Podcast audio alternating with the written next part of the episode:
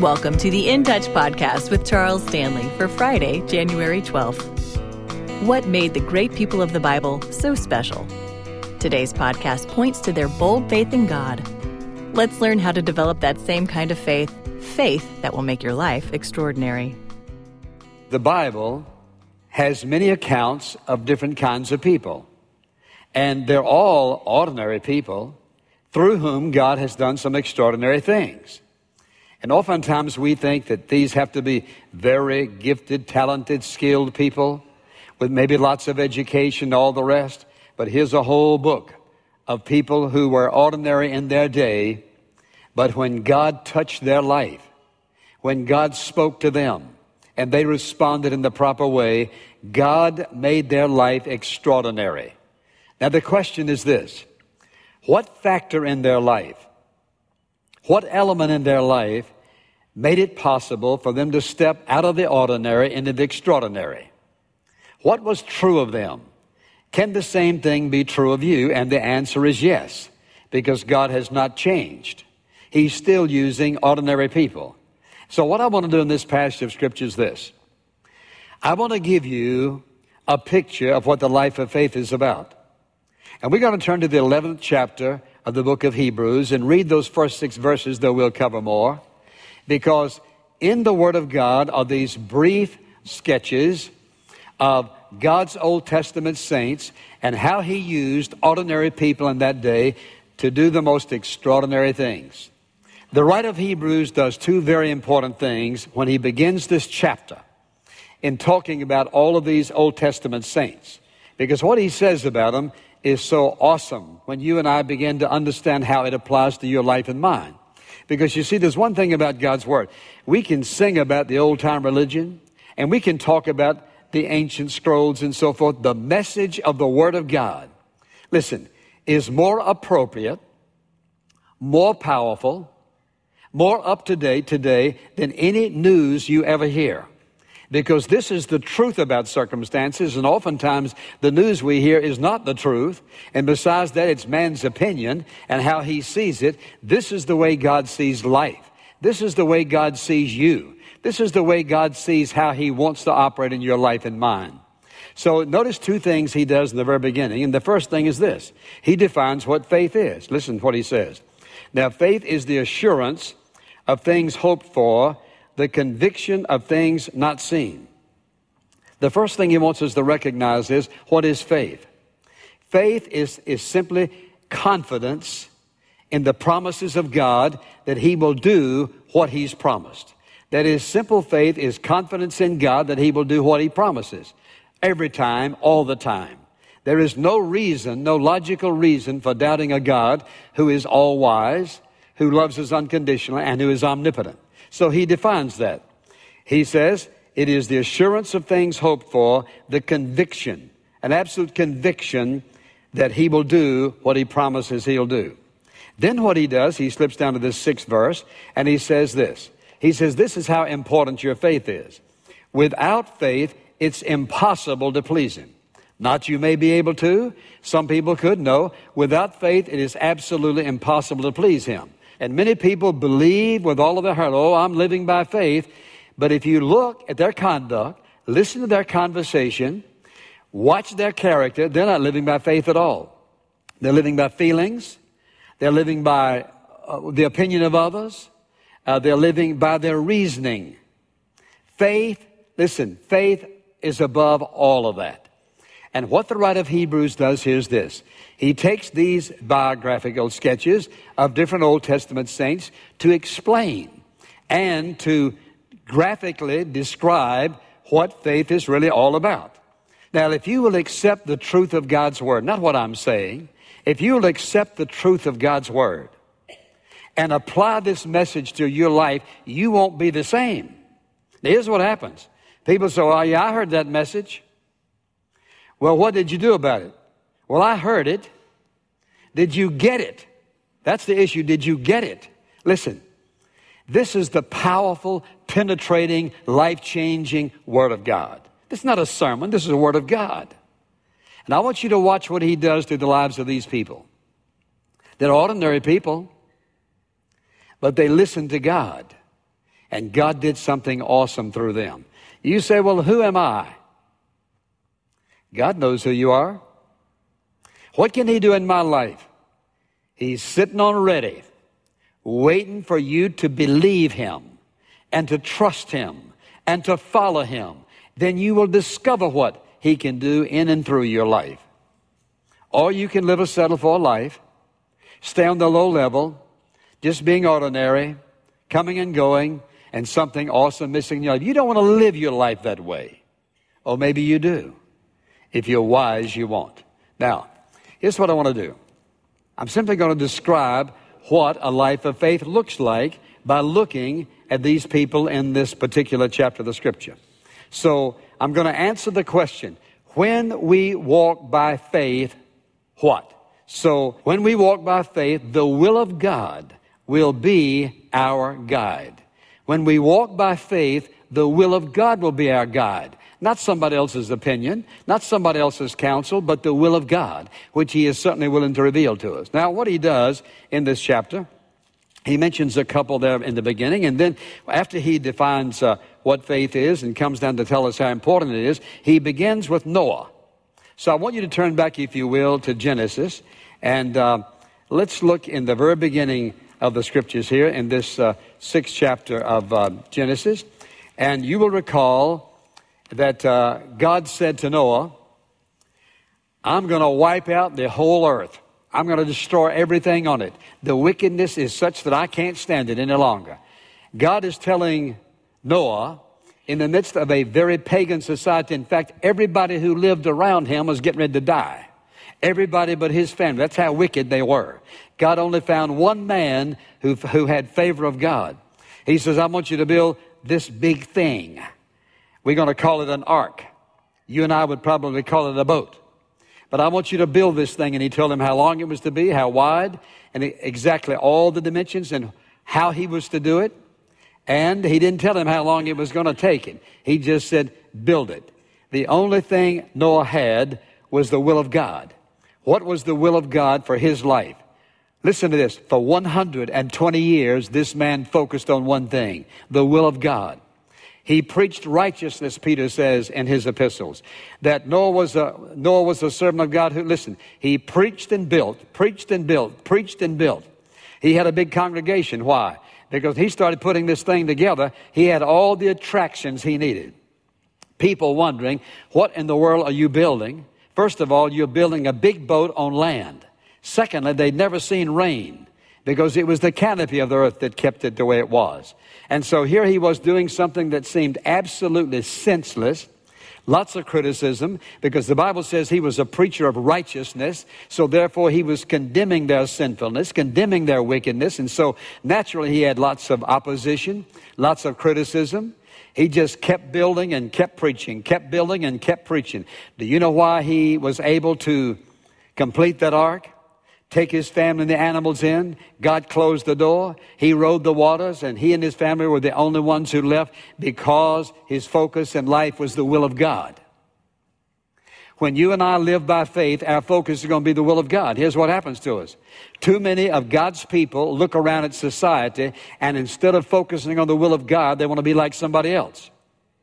They want to act like them. They want to talk like them. They want to sing like them. They want to dress like them. They want to live like them. They want to have the same pleasures the unbelieving, ungodly have. And so then they wonder why God doesn't bless them and why God doesn't work in their life in unusual ways. They think they're living by faith when they, listen, they're living by the influence and the pressure of the society around them. Do you know why many people are living an ordinary life? Because they're not guided by the will of God. Opinion, feelings, influence of others, not the will of God. Ask yourself the question, what is the will of God for my life at this point?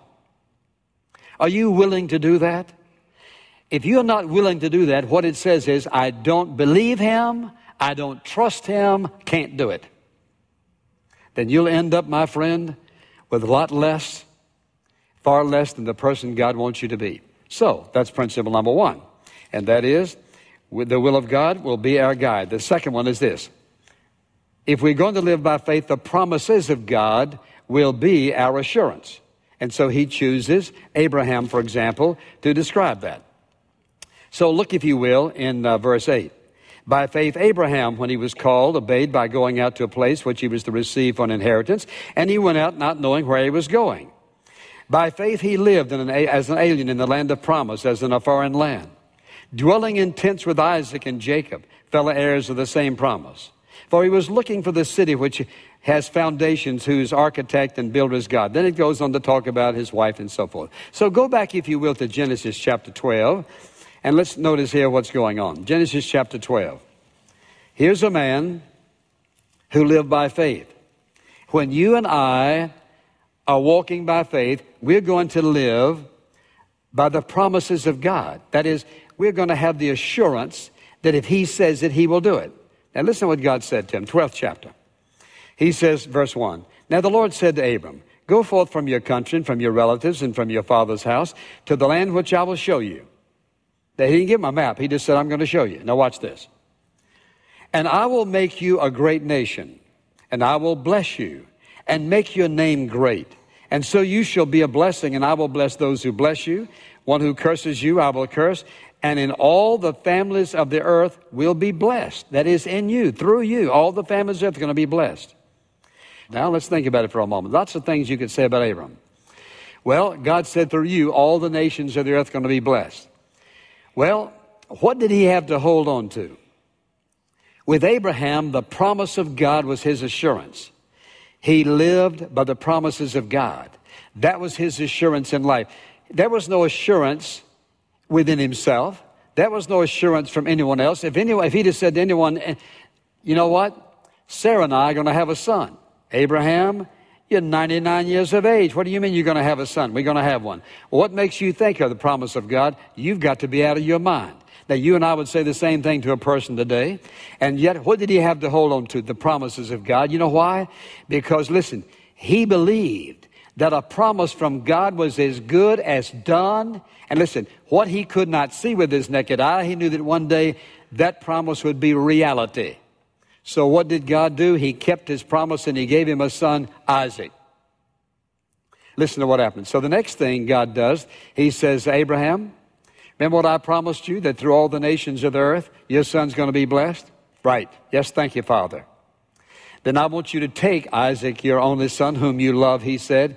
I want you to take him to a place that I will show you, Mount Moriah, and I want you to sacrifice him unto me. What? Obey me. Do you trust me, Abraham? Yes, God. So the scripture says, got his servants, saddle up the donkey, cut the firewood, and they headed out. So on their way, I'm certain that Abraham thought a lot about the possibilities and what could happen. You know what caused Abraham to call his servants? You know what caused Abraham and motivated him to chop wood? You know what caused Abraham to get his son up and say, we're going for a little trip? You know what caused Abraham to commit himself to sacrifice his son? One thing. The promise of God. What made Abraham, this unknown man, in a pagan society, become such an extraordinary servant of the living God? One thing. He learned to trust God. He learned to be obedient to God. For him, listen, living by faith meant that the promises of God, that's all the assurance that he needed. And you and I live in a day when we hear a lot of preaching, for example, that um, we got to see proof. Got to see proof. What did God do? If God makes a promise, I don't need any proof, because I know that when he fulfills his promise, I'll have all the proof I need. The truth is, because God doesn't lie and God doesn't promise one thing and give something else, I can trust him. To live by faith simply means this.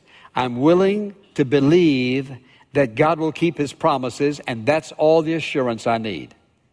Faith is believing God because he says it. Now, I could give you lots of testimonies, and many of you could, how God honors your obedience when you trust him. You just trust him financially. You trust him in relationships. You, you trust him in your obedience to him. Our assurance is the promises of God. And the person who lives and walks by faith lives by the promises of God. And our assurance every single day is whatever he promises, he's going to perform. And the reason you're in the mess you're in is because you won't trust him. You won't believe him. You, you won't take the first step. And sometimes that first step looks like it's a mile wide. Take it. See what God does. All right, the, the third principle I want you to get is this. When we walk by faith, the presence of God will be our comfort. The presence of God will be our comfort. And then he moves down to, we come to Moses in this twenty-third verse of this eleventh chapter. And listen to what he says. By faith, Moses, when he was born, was hidden for three months by his parents because they saw that he was a beautiful child and they were not afraid of the king's edict. By faith, Moses, when he had grown up, refused to be called the son of Pharaoh's daughter, choosing rather to endure ill treatment with the people of God than to enjoy the passing pleasures of sin, considering the reproach of Christ greater riches than the treasures of Egypt, for he was looking to the reward. By faith he left Egypt, not fearing the wrath of the king, for he endured as seeing him who is unseen. Now, let's go back to the third chapter of Exodus for a moment, and let's look to see what's happening here. You recall the children of Israel have been in bondage to the Egyptians for hundreds of years, four hundred years. Now, here's this shepherd. He is only a shepherd. Now, he grew up in uh, Pharaoh's household, but you recall how he had to flee because he killed an Egyptian soldier. So now he's on the on the backside of the desert. forty years he's been living back there. Who in the world is Moses? He's a nobody, just a shepherd. One day he's walking along and all of a sudden he sees something very strange. He sees this bush burning, but it's not consumed. Now, he's seen bushes burn before and he set some of them afire, but somehow this one's not burning up, it's just burning. And all of a sudden, he hears this voice. And the voice says, Moses, Moses. And he said, here I am. Do not come near here. Remove your sandals from your feet, for the place on which you're standing is holy ground. Moses hid his face, scared him to death. Then God began this conversation with him. He said, you know, my people are in bondage, and they're suffering under these taskmasters of the Egyptians. He says, I've heard their cry. And then he says in verse ten, therefore, come now, and I will send you to Pharaoh, so that you may bring my people, the sons of Israel, out of Egypt. But Moses said to God, who am I that I should go to Pharaoh and that I should bring the sons of Israel out of Egypt? And listen to what God said to him. Certainly I will be with you. This was the comfort that Moses needed, and God knew that he needed it. He says, Moses, I'll be with you. When you stand face to face. And how many times did he stand face to face before Pharaoh? Many times. Plague after plague after plague after plague. And he wouldn't let them go. He stood there. What did he have? He, he had the promise of God. And listen, it was the word of God. God had given him this awesome sense of assurance. Listen, he lived with this comfort.